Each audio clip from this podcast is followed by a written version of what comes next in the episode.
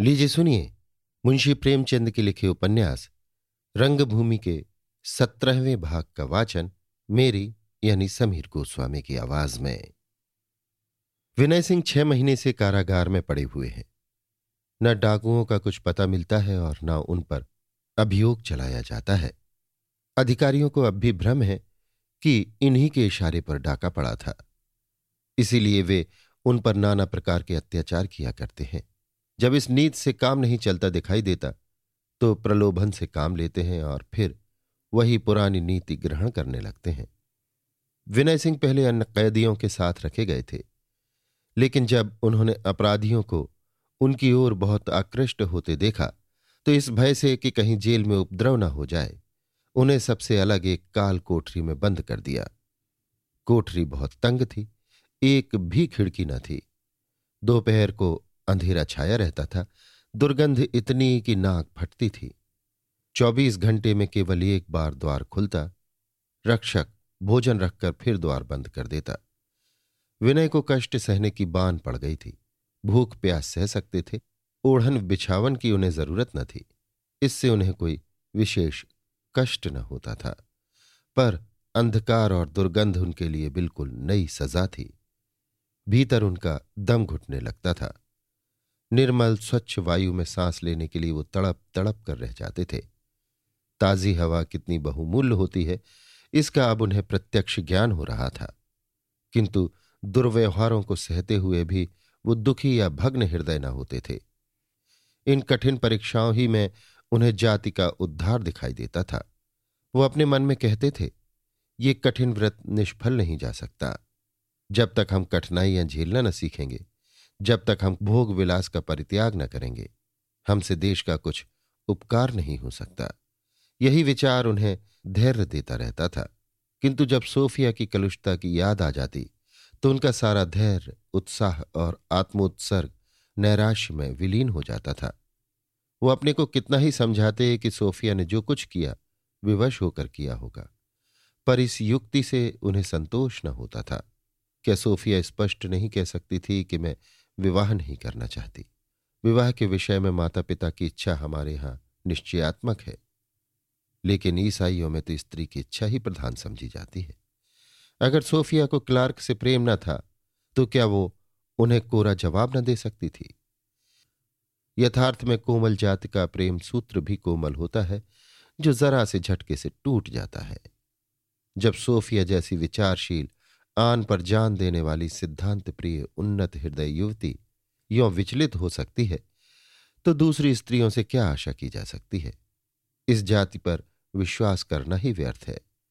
Sophie ने मुझे सदा के लिए सचेत कर दिया, ऐसा पाठ हृदयंगम करा दिया, जो कभी न भूलेगा।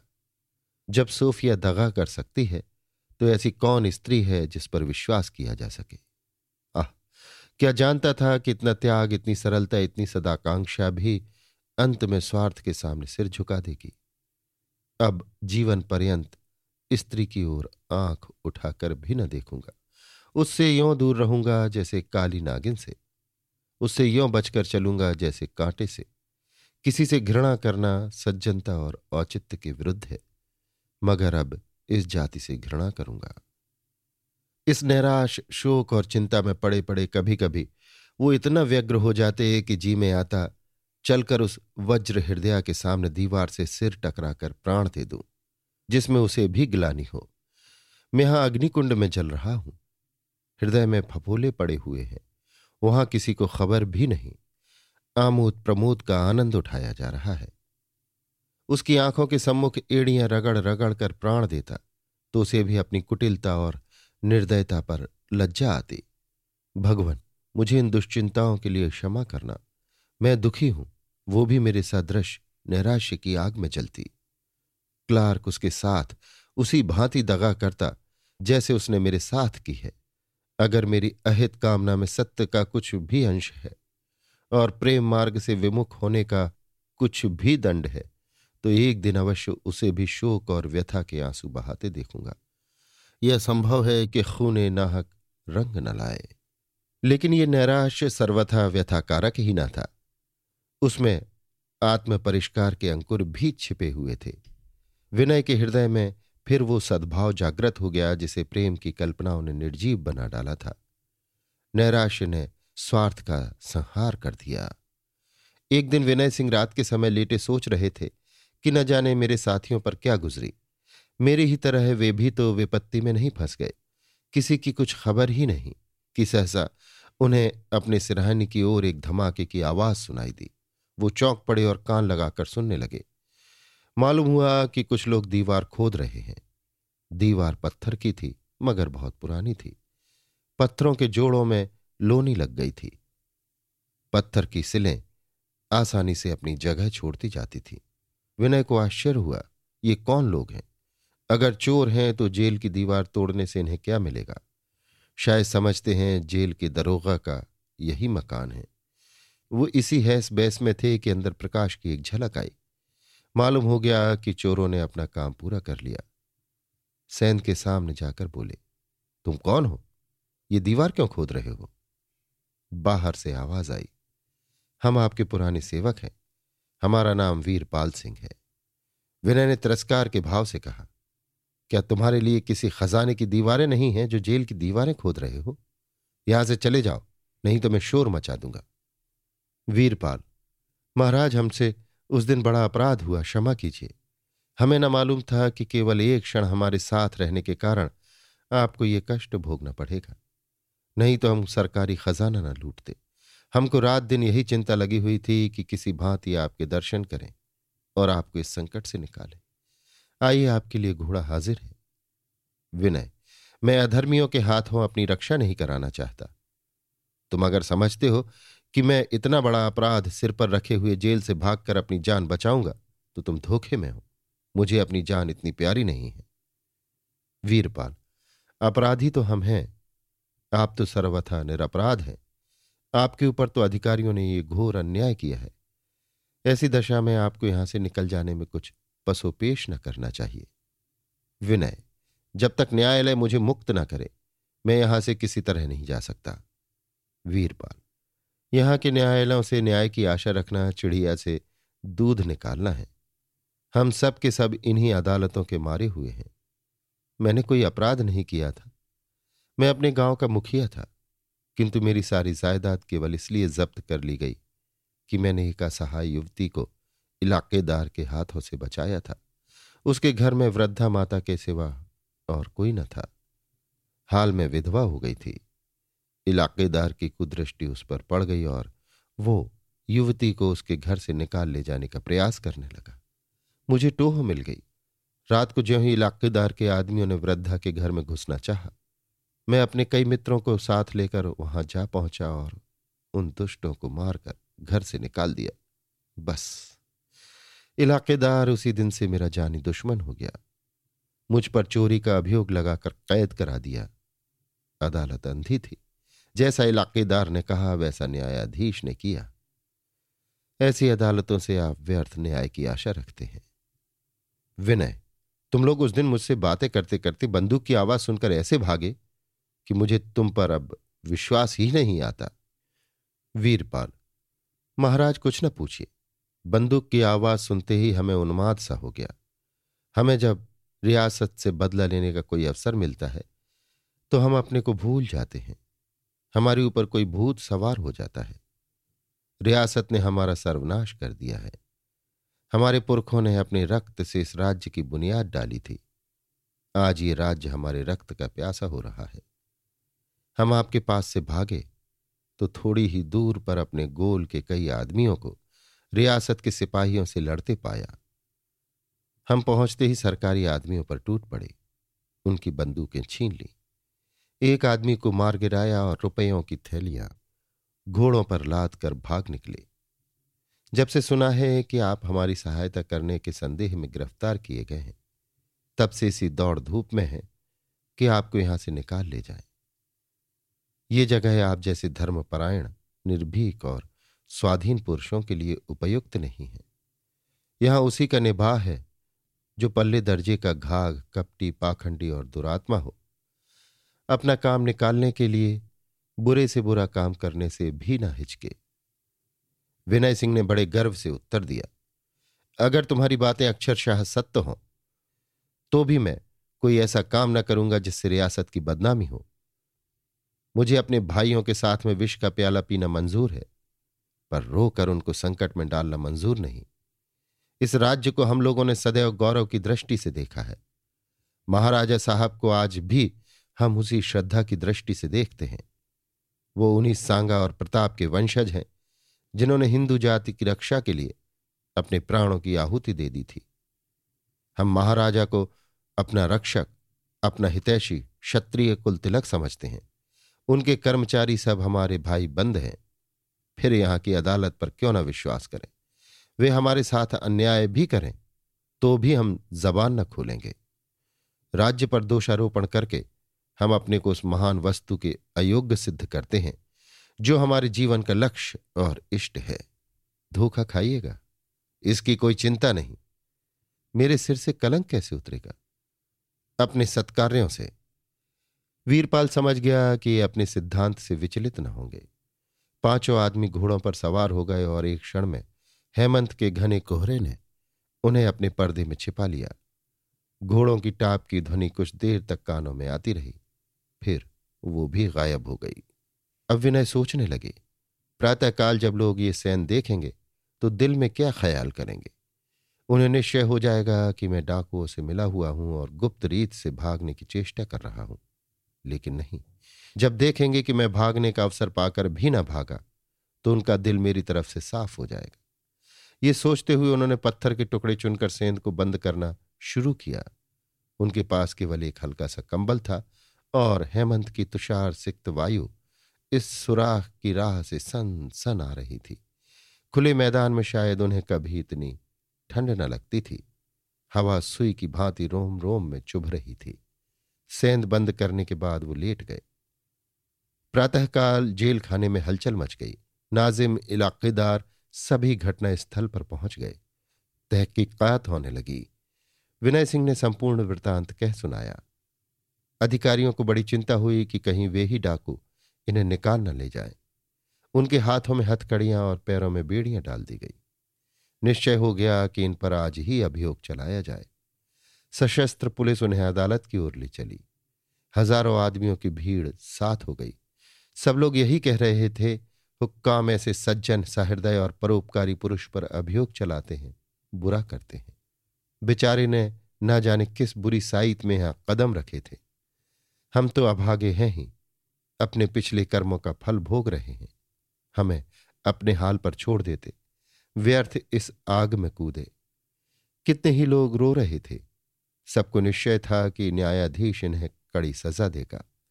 प्रतिक्षण दर्शकों की संख्या बढ़ती जाती थी और पुलिस को भय हो रहा था कि कहीं ये लोग बिगड़ न जाए। सहसा एक मोटर आई और शोफर ने उतरकर पुलिस अफसर को एक पत्र दिया। सब लोग ध्यान से देख रहे थे कि देखें अब क्या होता है। इतने में विनय सिंह मोटर पर सवार कराए गए और मोटर हवा हो गई। सब लोग ताकते रह गए। जब मोटर कुछ दूर चली गई तो विनय ने शोफर से पूछा मुझे कहाँ लिए जाते हो?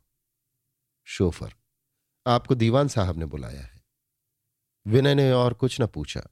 उन्हें इस समय भय के बदले हर्ष हुआ कि दीवान से मिलने का यह अच्छा अवसर मिला। अब उनसे यहाँ की स्थिति पर बातें होंगी। सुना है विद्वान आदमी हैं। देखूँ इस नीति का क्यों कर समर्थन करते हैं। एकाएक सोफर बोला, ये दीवान एक ही पाजी है। दया करना तो जानता ही नहीं। एक दिन बचा को इसी मोटर से ऐसा गिराऊँगा कि हड्डी पसली का पता न लगेगा। विनय, ज़रूर गिराओ, ऐसे अत्याचारियों की यही सजा है। शोफर ने कुतूहलपूर्ण नेत्रों से विनय को देखा। उसे अपने कानों पर विश्वास न हुआ। विनय के मुँह से ऐसी बात सुनने की उसे आशा न थी। उसने सुना था कि वो देवोपम गुणों के आगार हैं। उनका हृदय पवित्र है। बोला, आपकी भी यही इच्छा है? विनय क्या किया जाए? ऐसे आदमियों पर और किसी बात का तो असर ही नहीं होता। शोफर, अब तक मुझे यही शंका होती थी कि लोग मुझे हत्यारा कहेंगे। लेकिन जब आप जैसे देव पुरुष की ये इच्छा है तो मुझे क्या डर? बचा बहुत रात को घूमने निकला करते हैं। एक ठोकर में तो काम तमाम हो जाएगा। विनय ये सुनकर ऐसा चौंके मानो कोई भयंकर स्वप्न देखा हो। उन्हें ज्ञात हुआ कि मैंने एक द्वेषात्मक भाव का समर्थन करके कितना बड़ा अनर्थ किया। अब उनकी समझ में आया कि विशिष्ट पुरुषों को कितनी सावधानी से मुँह खोलना चाहिए, क्योंकि उनका एक एक शब्द प्रेरणा शक्ति से परिपूर्ण रहता है। वो मन में पछता रहे थे कि मेरे मुँह से ऐसी बात निकली ही क्यों? और किसी भांति कमान से निकले हुए तीर को फेर लाने का उपाय सोच रहे थे कि इतने में दीवान साहब का भवन आ गया। विशाल फाटक पर दो सशस्त्र सिपाही खड़े थे और फाटक से थोड़ी दूर पर पीतल की दो तोपें रखी हुई थी। फाटक पर मोटर रुक गई और दोनों सिपाही विनय सिंह को अंदर ले चले। दीवान साहब, दीवान खास में विराजमान थे। खबर पाते ही विनय को बुला लिया। दीवान साहब का डील ऊँचा, शरीर सुगठित और वर्ण गौर था। अधेड़ हो जाने पर भी उनकी मुखश्री किसी खिले हुए फूल के समान थी, तनी हुई मूछें थी। सिर पर रंग बिरंगी उदयपुरी पगिया, देह पर एक चुस्त शिकारी कोट, नीचे उदयपुरी पाजामा, ऊपर से एक भारी ओवरकोट। छाती पर कई तमगे और सम्मान सूचक चिन्ह शोभा दे रहे थे। उदयपुरी रिसाले के साथ यूरोपीय महासमर में सम्मिलित हुए थे और वहाँ कई कठिन अवसरों पर अपने असाधारण पुरुषार्थ से सेना नायकों को चकित कर दिया। ये उसी सुकीर्ति का फल था कि वो इस पद पर नियुक्त हुए थे। सरदार नीलकंठ सिंह नाम था। ऐसा तेजस्वी पुरुष विनय की निगाहों से कभी न गुजरा था। दीवान साहब ने विनय को देखते ही मुस्कुराकर उन्हें एक कुर्सी पर बैठने का संकेत किया और बोले, ये आभूषण तो आपके देह पर बहुत शोभा नहीं देते। किंतु जनता की दृष्टि में इनका जितना आदर है, उतना मेरे इन तमगों और पट्टियों का कदापि नहीं। ये देखकर मुझे आपसे डाह हो। तो कुछ अनुचित है? विनय ने समझा था दीवान साहब जाते ही जाते गरज पड़ेंगे। लाल पीली आँखें दिखाएँगे। वो इस बर्ताव के लिए तैयार थे। अब जो दीवान साहब की सहृदयतापूर्ण बातें सुनी तो संकोच में पड़ गए। उस कठोर उत्तर के लिए यहाँ कोई स्थान न था, जिसे उन्होंने मन में सोच रखा था। बोले, ये तो कोई ऐसी दुर्लभ वस्तु नहीं है, जिसके लिए आपको डाह करना पड़े। दीवान साहब हंसकर। आपके लिए दुर्लभ नहीं है, पर मेरे लिए तो दुर्लभ है। मुझमें वो सत्साहस, सदुत्साह नहीं है, जिसके उपहार स्वरूप ये सब चीज़ें मिलती हैं। मुझे आज मालूम हुआ कि आप कुंवर भरत सिंह के सुपुत्र हैं, उनसे मेरा पुराना परिचय है। अब वो शायद मुझे भूल गए हों। कुछ तो इस नाते से कि आप मेरे एक पुराने मित्र के बेटे हैं, और कुछ इस नाते से कि आपने इस युवावस्था में विषय वासनाओं को त्याग कर लोक सेवा का व्रत धारण किया है। मेरे दिल में आपके प्रति विशेष प्रेम और सम्मान है। व्यक्तिगत रूप से मैं आपकी सेवाओं को स्वीकार करता हूँ और इस थोड़े से समय में आपने रियासत का जो कल्याण किया है, उसके लिए आपका कृतज्ञ हूँ। मुझे खूब मालूम है कि आप निरपराध हैं और डाकुओं से आपका कोई संबंध नहीं हो सकता। इसका मुझे गुमान तक नहीं है। महाराजा साहब से भी आपके संबंध में घंटे भर बातें हुई। वो भी मुक्त कंठ से आपकी प्रशंसा करते हैं। लेकिन परिस्थितियाँ हमें आपसे ये याचना करने के लिए मजबूर कर रही हैं कि बहुत अच्छा हो अगर आप अगर आप प्रजा से अपने को अलग रखें। मुझे आपसे ये कहते हुए बहुत खेद हो रहा है कि अब ये रियासत आपका सत्कार करने का आनंद नहीं उठा सकती। विनय ने अपने उठते हुए क्रोध को दबाकर कहा आपने मेरे विषय में जो सद्भाव प्रकट किए हैं, उनके लिए आपका कृतज्ञ हूँ। पर खेद है कि मैं आपकी आज्ञा का पालन नहीं कर सकता। समाज की सेवा करना ही मेरे जीवन का मुख्य उद्देश्य है और समाज से पृथक होकर मैं अपना व्रत भंग करने में असमर्थ हूँ। दीवान साहब, अगर आपके जीवन का मुख्य उद्देश्य यही है तो आपको किसी रियासत में आना उचित न था। रियासतों को आप सरकार की हरम सरा समझिए। जहाँ सूर्य के प्रकाश का भी गुजर नहीं हो सकता। हम सब इस हरमसरा के हबशी ख्वाजासरा हैं। हम किसी की प्रेम रसपूर्ण दृष्टि को इधर उठने न देंगे। कोई मन चला जवान इधर कदम रखने का साहस नहीं कर सकता। अगर ऐसा हो तो हम अपने पद के अयोग्य समझे जाएँ। हमारा रसीला बादशाह इच्छानुसार मनोविनोद के लिए कभी कभी यहाँ पदार्पण करता है। हरमसरा के सोए भाग उस दिन जग जाते हैं। आप जानते हैं, बेगमों की सारी मनोकामनाएँ, उनकी छवि माधुरी हाव भाव और बनाव सिंगार पर ही निर्भर होती हैं। नहीं तो रसीला बादशाह उनकी ओर आँख उठाकर भी न देखे। हमारे रसीले बादशाह पूर्वीय राग रस के प्रेमी हैं। उनका हुक्म है कि बेगमों का वस्त्राभूषण पूर्वीय हो, श्रृंगार पूर्वीय हो रीत नीत पूर्वीय हो। उनकी आँखें लज्जापूर्ण हो। पश्चिम की चंचलता उनमें न आने पावे। उनकी गति मरालों की गति की भांति मंद हो। पश्चिम की लल्लाओं की भांति उछलती कूदती न चलें। वे ही परिचारिकाएँ हों। वे ही हरम की दरोगा। वे ही हबशी गुलाम। वे ही ऊँची चार दीवारी। जिसके अंदर चिड़िया भी पर न मार सके। आपने इस हरमसरा में घुस आने का दुस्साहस किया है। ये हमारे रसीले बादशाह को एक आँख नहीं भाता और आप अकेले नहीं हैं। आपके साथ समाज सेवकों का एक जत्था है। इस जत्थे के संबंध में भांति भांति की शंकाएँ हो रही हैं। नादिर शाही हुक्म है कि जितनी जल्द हो सके ये जत्था हरमसरा से दूर हटा दिया जाए। ये देखिए, पॉलिटिकल रेजिडेंट ने आपके सहयोगियों के कृत्यों की गाथा लिख भेजी है। कोई कोर्ट में कृषकों की सभाएँ बनाता फिरता है।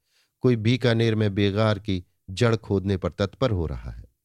कोई मारवाड़ में रियासत के उन करों का विरोध कर रहा है जो परंपरा से वसूल होते चले आए हैं। आप लोग साम्यवाद का डंका बजाते फिरते हैं। आपका कथन है, प्राणी मात्र को खाने, पहनने और शांति से जीवन व्यतीत करने का समान स्वत्व है। इस हरमसरा में इन सिद्धांतों और विचारों का प्रचार करके आप हमारी सरकार को बदगुमान कर देंगे। और उसकी आँखें फिर गईं। तो हमारा संसार में कहीं ठिकाना नहीं है। हम आपको अपने प्रेम कुंज में आग न लगाने देंगे। हम अपनी दुर्बलताओं को व्यंग्य की ओट में छिपाते हैं। दीवान साहब ने व्यंग्योक्ति का प्रयोग करके विनय की सहानुभूति प्राप्त करनी चाहिए थी। पर विनय मनोविज्ञान से इतने अनभिज्ञ न थे, उनकी चाल भाप गए और बोले, हमारा अनुमान था कि हम अपनी निस्वार्थ सेवा से आपको अपना हमदर्द बना लेंगे। दीवान साहब। इसमें आपको पूरी सफलता हुई है। हमको आपसे हार्दिक सहानुभूति है, लेकिन आप जानते ही हैं कि रेजिडेंट साहब की इच्छा के विरुद्ध हम तिनका तक नहीं हिला सकते। आप हमारे ऊपर दया कीजिए, हमें इसी दशा में छोड़ दीजिए। हम जैसे पतितों का उद्धार करने में आपको यश के बदले अपयश ही मिलेगा। विनय, आप रेजिडेंट के अनुचित हस्तक्षेप का विरोध क्यों नहीं करते? दीवान साहब, इसलिए कि हम आपकी भांति निष्प्रह और निस्वार्थ नहीं हैं। सरकार की रक्षा में हम मनमाने कर वसूल करते हैं, मनमाने कानून बनाते हैं, मनमाने दंड देते हैं, कोई चू नहीं कर सकता। यही हमारी कारगुजारी समझी जाती है। इसी के उपलक्ष्य में हमको बड़ी बड़ी उपाधियाँ मिलती हैं, पद की उन्नति होती है। ऐसी दशा में हम उनका विरोध क्यों करें? दीवान साहब की इस निर्लजता पर झुंझला कर विनय सिंह ने कहा इससे तो ये कहीं अच्छा था कि रियासतों का निशान ही न रहता। दीवान साहब, इसीलिए तो हम आपसे विनय कर रहे हैं कि अब किसी और प्रांत की ओर अपनी दया दृष्टि कीजिए।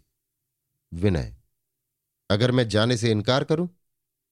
दीवान साहब तो मुझे बड़े दुख के साथ आपको उसी न्यायालय के सुपुर्द करना पड़ेगा, जहाँ न्याय का खून होता है। विनय, निरपराध? दीवान साहब आप पर डाकुओं की सहायता का अपराध लगा हुआ है। विनय, अभी आपने कहा कि आपको मेरे विषय में ऐसी शंका नहीं? दीवान साहब, वो मेरी निजी राय थी। ये मेरी राजकीय सम्मति है। विनय, आपको अख्तियार है। विनय सिंह फिर मोटर पर बैठे तो सोचने लगे, जहाँ ऐसे ऐसे निर्लज अपनी अपकीर्ति पर बगले बजाने वाले कर्णधार हैं उस नौका को ईश्वर ही पार लगाएँ तो लगे। चलो अच्छा ही हुआ। जेल में रहने से माताजी को तस्कीन होगी। यहाँ से जान बचाकर भागता तो वो मुझसे बिल्कुल निराश हो जाती। अब उन्हें मालूम हो जाएगा कि उनका पत्र निष्फल नहीं हुआ। चलो, अब न्यायालय का स्वांग भी देख लो। अभी आप सुन रहे थे मुंशी प्रेमचंद के लिखे उपन्यास, रंगभूमि के सत्रहवें भाग का वाचन। मेरी यानी समीर गोस्वामी की आवाज़ में।